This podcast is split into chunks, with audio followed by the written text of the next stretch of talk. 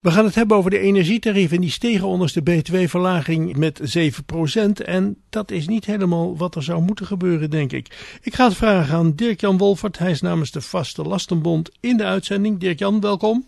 Ja, dankjewel. Ja, energietarieven omhoog, uh, vaste lasten dus. En de Vaste Lastenbond uh, vindt dat uh, nog niet genoeg dat ze naar beneden zijn gegaan. Want jullie zijn bang dat dat verkeerd afloopt. Ja, daar zijn we zeker bang voor. De energietarieven zijn het afgelopen half jaar behoorlijk hard gestegen. Mm -hmm. Met, uh, met, uh, met ongeveer 19 procent. Um, en de overheid heeft de BTW verlaagd.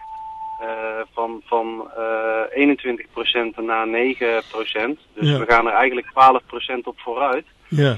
Alleen per saldo hebben we nog steeds te maken met een stijging. Ja. En um, de verwachting is dat richting het einde van het jaar de energieprijzen nog veel verder op zullen lopen. Ja, en dat mensen toch last gaan krijgen met het betalen van hun energierekening als de overheid geen, geen actie onderneemt. Ja, en jullie zijn ervoor van de Vaste Lastenbond om dat aan de kaak te stellen en de overheid te bewegen om het op een andere manier te doen?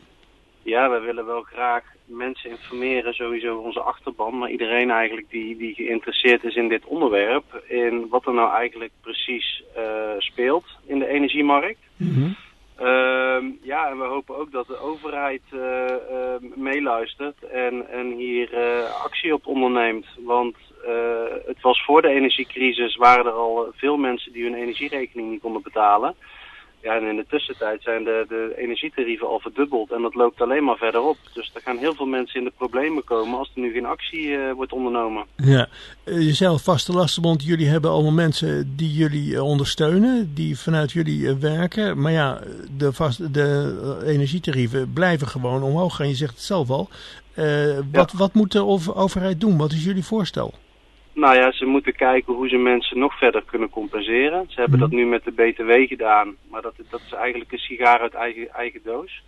Want de energietarieven zijn verdubbeld, dus ja, ze, ze, ze ontvingen ook twee keer zoveel inkomsten aan BTW. Dus door die BTW te halveren, nou ja, ontvangen ze eigenlijk nog steeds evenveel. Ja. Dat kost ze niets. Nou goed, voor, de, voor, de, voor, voor ons als, als, als consumenten is dat natuurlijk wel fijn. Uh, maar dat gaat niet ver genoeg. Ik denk echt dat we moeten kijken naar verdere verlaging van de BTW en ook van de energiebelasting. Ja, en moet je dat differentiëren dan? Want uh, de mensen die wat rijker zijn, die hebben daar minder last van dan de mensen die het eigenlijk al niet meer kunnen betalen nu. Ik denk dat het heel goed is om dat te differentiëren. Uh, ja. om, om die reden die je net noemt. mensen met lage inkomens, daar, daar, daarop heeft dit veel meer impact dan mensen met hoge inkomens. Uh, mm. Je ziet ook dat mensen met hoge inkomens, um, ja, die hebben vaak een eigen woning en die kunnen die ook verduurzamen. Ja. Terwijl mensen met een lager inkomen, die zitten vaak in een huurwoning. Ja goed, en als die niet is verduurzaamd, dan kunnen ze eigenlijk geen kant op om, om dat energieverbruik naar beneden te krijgen. Nee, en juist die mensen die in een huurwoning zitten, hebben vaak een lager uh, manier om te betalen, een lager bedrag om te betalen. Want die kunnen al dat, uh, want alles stijgt natuurlijk, op dit moment ook de levensmiddelen bijvoorbeeld, die kunnen dat ja. niet meer betalen.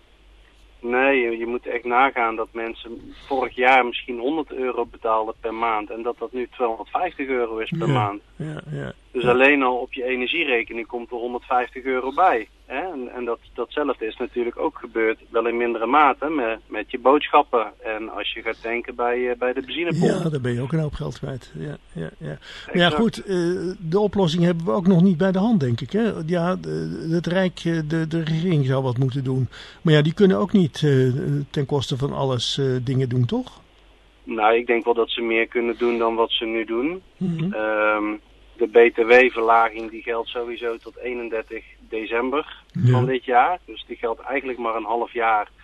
Terwijl we nu al weten dat die energietarieven uh, na 31 december ook hoog zullen, zullen blijven. Dus dan gaan we in één keer, als er niks gebeurt, gaan we in één keer weer 12% meer betalen.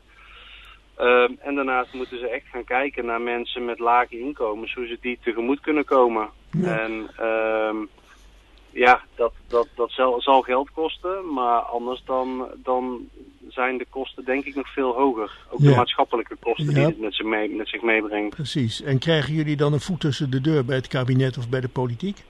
Ja, heel moeilijk. Dat, uh, dat, dat gaat heel moeilijk. We, we, zien wel dat, dat naast ons dan natuurlijk allerlei andere partijen ook proberen uh, de, de politiek op andere gedachten te brengen. Mm -hmm. Uh, maar ze zijn altijd, ze zijn de laatste de jaren is de politiek elke keer vrij laat. Als het, als het echt een probleem wordt, dan komt er in één keer heel snel een oplossing. Uh, en dat zag je vorig jaar ook. Toen die energieprijzen in één keer heel hoog werden, dachten ze van nou, dan gaan we maar iedereen in één keer compenseren. Dat kost een miljarden. Terwijl als je gaat kijken van hoe kunnen we die miljarden inzetten om de lage inkomens te compenseren, dan, dan zet dat veel meer zoden aan de dijk dan maar iedereen te compenseren. Ja, want de hoge... kan, datzelfde kan aan het einde van dit jaar natuurlijk weer gebeuren. Dat het in één keer een probleem is. Ja, we kunnen niet eh, eh, per persoon gaan kijken, dus we compenseren maar iedereen. Ja, en die, ja, hogere, natuurlijk... ja, die hogere inkomens Ja. hebben het niet allemaal nodig, zeg je eigenlijk. Nee, die hebben het niet allemaal nodig. Nee. En ook mensen die, die, die vorig jaar een, een scherp energietarief hebben afgesproken, die hebben daar ook nog steeds baat bij. Dus die hebben dat ook niet nodig. Nee. Maar zo zal er wel gekeken moeten worden naar welke personen het echt nodig hebben. Ja, eh, Ja. Om die te compenseren in plaats van eh, iedereen maar een paar honderd euro cadeau te Ja. doen. Werken jullie samen met andere organisaties die ditzelfde punt hebben? Ja, we, we, zijn wel contact, maar we werken niet zozeer eh, samen. En ik heb ook wel gemerkt dat het heel moeilijk is om eh, binnen de politiek iets voor elkaar te krijgen. Ja, ja. Dus wij kaarten het wel aan, maar het is niet zo dat we elke, eh, elke, elke week bij de Tweede Kamer zitten. Nee, nee, nee. Maar ik zou denken, Consumentenbond en zo, die zijn daar toch ook wel mee bezig?